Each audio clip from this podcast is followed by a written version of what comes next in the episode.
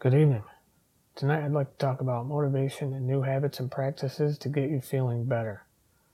Some sections of this were taken from a response I gave to someone who was working long hours, six days a week at a demanding job, and all the while gaining weight, feeling sluggish, and so unmotivated they felt powerless to do anything about it.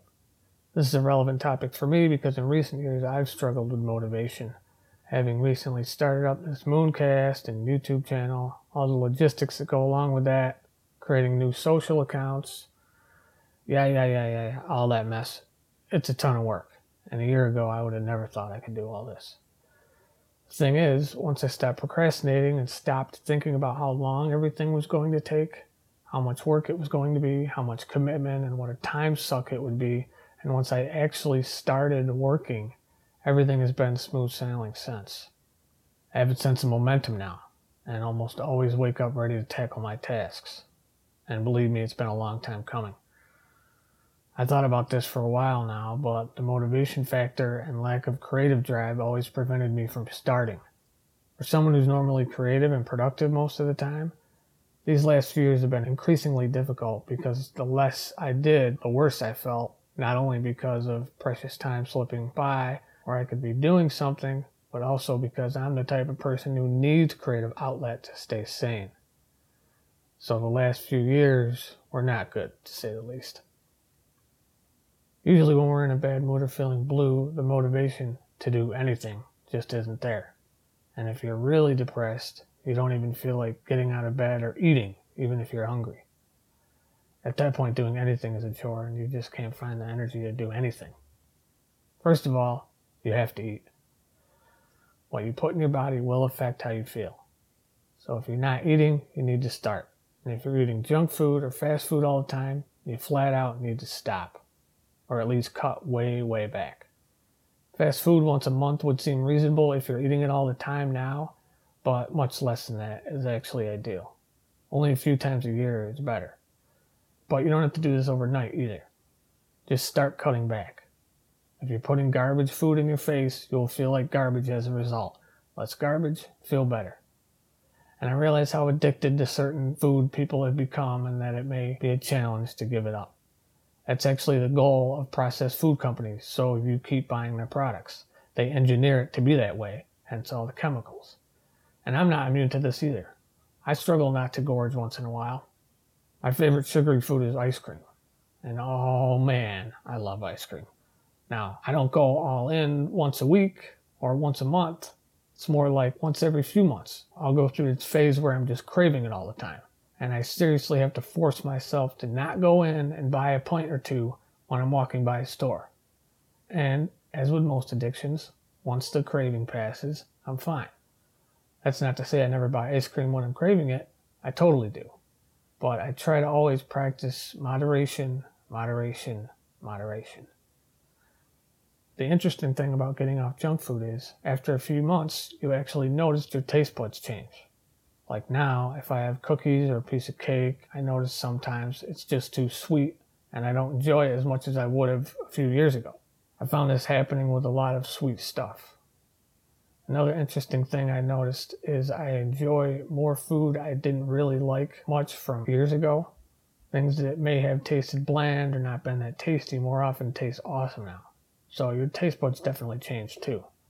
Also, you're not feeding your body and brain with all those chemically induced mouthgasms from junk food. You just don't crave it as often anymore. And obviously, the best benefit here is that you begin to feel better. So, first thing you should do is stop eating garbage, start eating actual food. Not saying you have to start by radically changing your diet overnight either. Start with one healthy meal, a few healthy snacks, and a smoothie a day, and then go up from there. Make note of the things you enjoy so you can have them again, share them with your friends, and share them with me. Also, if you know someone who's a chef or enjoys cooking, hang out with them or ask them what they like to cook for healthy meals. One of my good friends is a chef who I lived with for a time, and I learned a ton of tricks to making food taste better just by proximity being around him and watching him cook. My Thanksgivings are awesome now because of the way he showed me how to cook a bird. Make a list of the types of fruits and vegetables you like or can tolerate if you dislike them. and start eating them regularly. Also, try new ones you've never had before. You may discover a new favorite food that's good for you. If you can't stand them, mix them up in a smoothie a few times a day and just slam it down quickly. Simple, simple. No one ever said health was all ecstasy and pleasure, but it's not all bitter drinks and boring, bland food either. With smoothies, it's just a matter of finding the right ratios, and there are a slew of good recipes all over the net, so the work is already done for you. Smoothies are awesome anyway because they're quick and convenient, so it's totally possible to find healthy mixes and healthy food you enjoy eating. And I'm not saying you have to eat fruits and vegetables exclusively either. Just stop the Mickey D's, Burger King, Wendy's, Taco Bell, frozen dinners, processed meats, you know, chemical garbage food. You can certainly still eat meat, chicken, fish, etc. Just try to avoid the processed crap as much as possible. Obviously, red meat and pork is best in moderation, as any doctor will now tell you. Eating less meat is also much better for the planet as a whole, if you care. You might think less meat would be impossible if you eat it every day, but again, once you start a habit of not eating it as much, your brain adapts and you actually enjoy it and savor it much more on the days you do have it. At least that's how it's worked out for me. Another thing to do is look up superfoods. Make a list of all the types that look appealing to you and start eating them regularly. Again, grab new things you've never had before and you might find a new favorite superfood. Explore, experiment, try new things. One of my favorites is oatmeal, blueberries, strawberries mixed with a bunch of chia seeds and honey. Awesome. I also find it mystifying how seldom diet is brought up when referring to people's moods and well being, even by doctors. A lot of people don't even know that nutrition isn't taught in med school. The one thing that can prevent bad health and disease isn't part of standard education for doctors. I was kind of blown away when I found that out years ago. In our pill centric society, medication is always the first recommendation when it actually should be the last option when all else fails. I'm not against medication by any means. Drugs have definitely been beneficial to me, but it shouldn't be the only option or the dominant option. Next thing you need to start doing is exercising. I know, I know. Just like no one wants to be told to eat better, no one wants to hear about exercising either, but believe me, this will help you feel better. It'll give you more energy and put you in a better mood. Find something to do once in a while, even if it's a series of push ups and sit ups and lifting some weights or even yoga. If you don't have weights, use something laying around your house with a little weight to it and do lifts, squats, or curls with it. Don't overexert yourself. Don't hurt yourself. Start small and work your way up. You could go for a 15 minute jog or even a half hour walk if you have bad knees and can't run. Just do something to get your blood flowing and heart pumping. You don't have to start by becoming an exercise master. The important thing is you just have to start something and stick to it and let the momentum and routine push you forward. If it seems impossible or unlikely thing for you to start, just apply what I call the one thing at a time principle. Don't think about all the exercise you're now going to have to do. Don't think about all the sit ups or all the push ups or the jog around the neighborhood or any of it. Think of it as starting one little thing and then just go and start doing it. Then, once you actually start, you'll see it's not so bad, and before you know it, you'll be done. And when you finish, you'll feel so much better about yourself for doing it. No matter how small of a workout, it's important you actually do it. If you set a time to start, stick to that time, even if you really don't feel like it that day. The bonus on days like these is that when you finish, you'll be twice as proud and feel twice as good for overcoming your sluggish ways and slacker mentality. Exercise also has another bonus in that what we do physically influences the mental.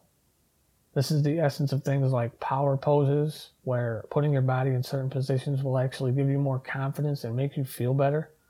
Likewise, when you exercise, it not only makes you feel better physically, it positively influences your psyche and mental state. This is why some motivational speakers advocate rapid breathing exercises every day when you wake up. It gets your blood pumping, puts your body in an active state, and gets you in a positive mental state ready to take on the day. Exercise. Do it. This ties in with the next thing you should adopt, which is meditation. The point here is to quiet your mind and sit with your breath and only your breath. Find a quiet room or put headphones on with a soothing soundscape and just focus on your breathing, inhaling and exhaling. Might seem silly if you've never done this, but this has been one of the most transformative practices I've ever started. Do not discount or overlook this practice. You can do it first thing when you rise, on your lunch break, or when you get home from work or school, or all three. This will obviously come easier to some than others. Just keep at it. After years of our brains preconditioned to be going a million miles an hour every second of every day, our thoughts will inevitably wander and invade the quiet space you're attempting to create. When they do, don't get frustrated or angry, don't judge yourself, and don't give up. Just bring your focus back to your breathing. You'll likely have to do this over and over during the first few weeks, but in time, you should be able to quiet your mind and just sit in silence, holding your focus on your breath. Start at 10 minute sessions and work your way up from there depending on preference. If you're interested in trying something a bit different with similar effects, I'd recommend box breathing. This is a technique I heard about from the author Aidan Wachter, and he actually learned about it from a Navy SEAL guy named Mark Divine. Apparently, SEALs use different breathing techniques to curb their adrenaline in high stress situations and whatnot. Box breathing is similar to meditation in that you get in a comfortable sitting position in a quiet room, close your eyes, and just focus on your breathing for a few minutes. How box breathing differs from regular meditation is the inhaling and exhaling. In box breathing, you inhale for a duration, hold for a duration, exhale for a duration, hold for a duration, repeat. Imagine those four steps drawn like a square. Inhale, hold, exhale, hold. Hence, box breathing. In box breathing, the four steps are usually represented by the number of seconds for each step. So, 5555 box breathing technique would go inhale for 5 seconds, hold for 5 seconds, exhale for 5 seconds, hold for 5 seconds, repeat. You can do any lengths you want or you're comfortable with, obviously. You can do really long or really short intervals, or you can mix them up. Depending on the duration of your breaths and holds, it can be more intense or very relaxing. Play around and see how these work for you. There are all kinds of YouTube videos with box breathing soundscapes and guided meditation to help you concentrate better and make it easier to follow your breaths and holds without having to actually count in your head. I personally couldn't find any I really liked because they were so awfully made and distracting. So I whipped up a few box breathing soundscapes myself a while back that I'll put up on my YouTube channel for anyone interested. Whereas meditation can be done once or twice a day for 15, 20, or 30 minute intervals, box breathing is generally more effective when done multiple times a day with shorter durations. So a few times a day for 5 to 10 minutes each is ideal. If you'd like to dig deeper into meditation and other exercises, I highly recommend picking up a book called Meditation, the Complete Guide. This is the first meditation book I ever read, and I still read it and recommend it today. And it's not just meditation techniques. It has so much more beneficial stuff. There's a ton of useful info in that book. You can get it for like five or ten bucks off eBay, I'm pretty sure, or see if your library has it. And as a side note, if they don't have it, Ask if they can get it through interlibrary loan. That's basically when they look outside their library system at college or institutional libraries they can access and get books from. It takes a little longer, but it's a great option a lot of people don't even know exists.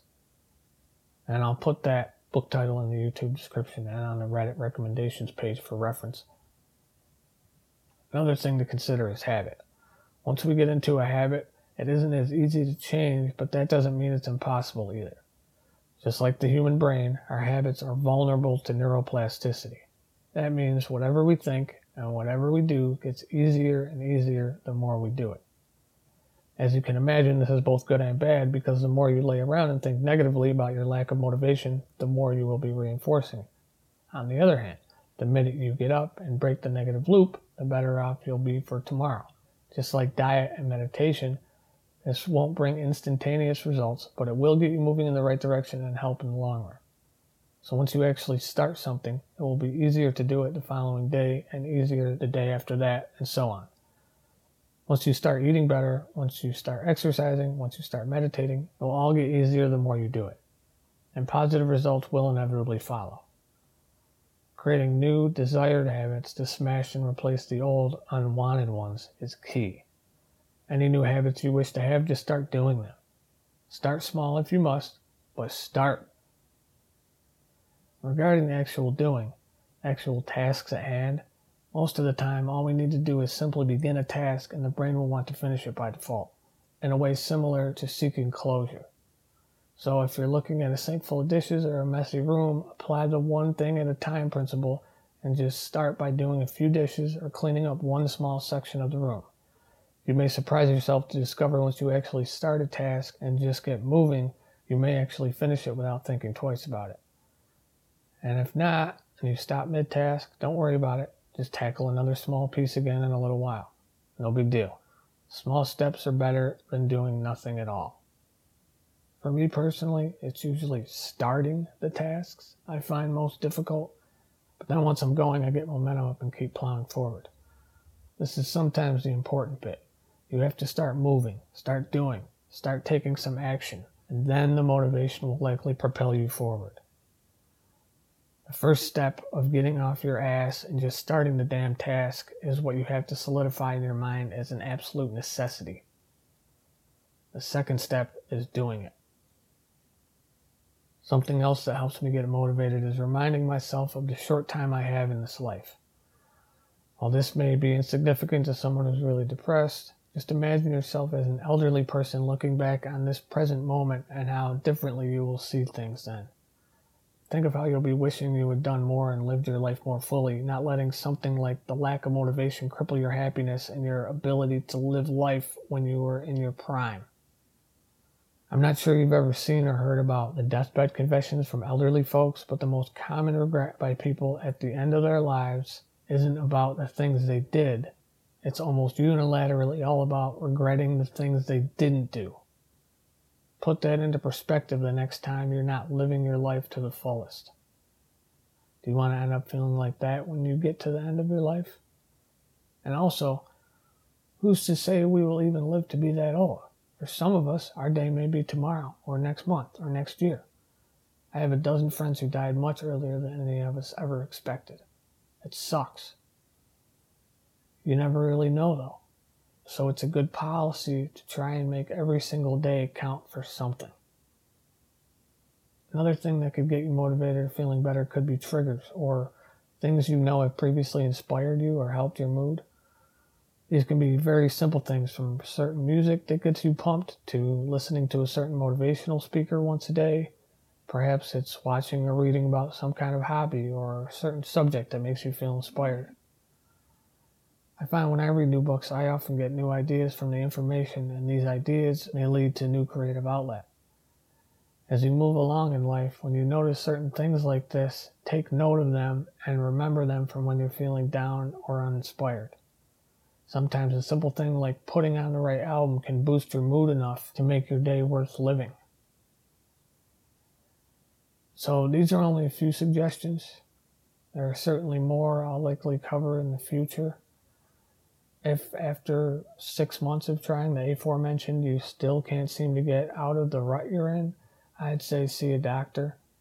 Perhaps you're mildly or moderately depressed, who knows? or perhaps you even have some sort of deficiency that can be easily remedied. It happens, especially when we're not exercising or eating a little better. Especially when we work nine to five jobs day in, day out with no existential reason for actually being alive than to work, pay rent, sleep in the rented place, work, pay rent, rinse, repeat. Some people are content with that life. Many of us need more. Many of us seek purpose elsewhere. Once you get motivation and momentum again, you might find your purpose. I hope you do. And I hope this has helped you in some way. Good luck out there. Night, guys.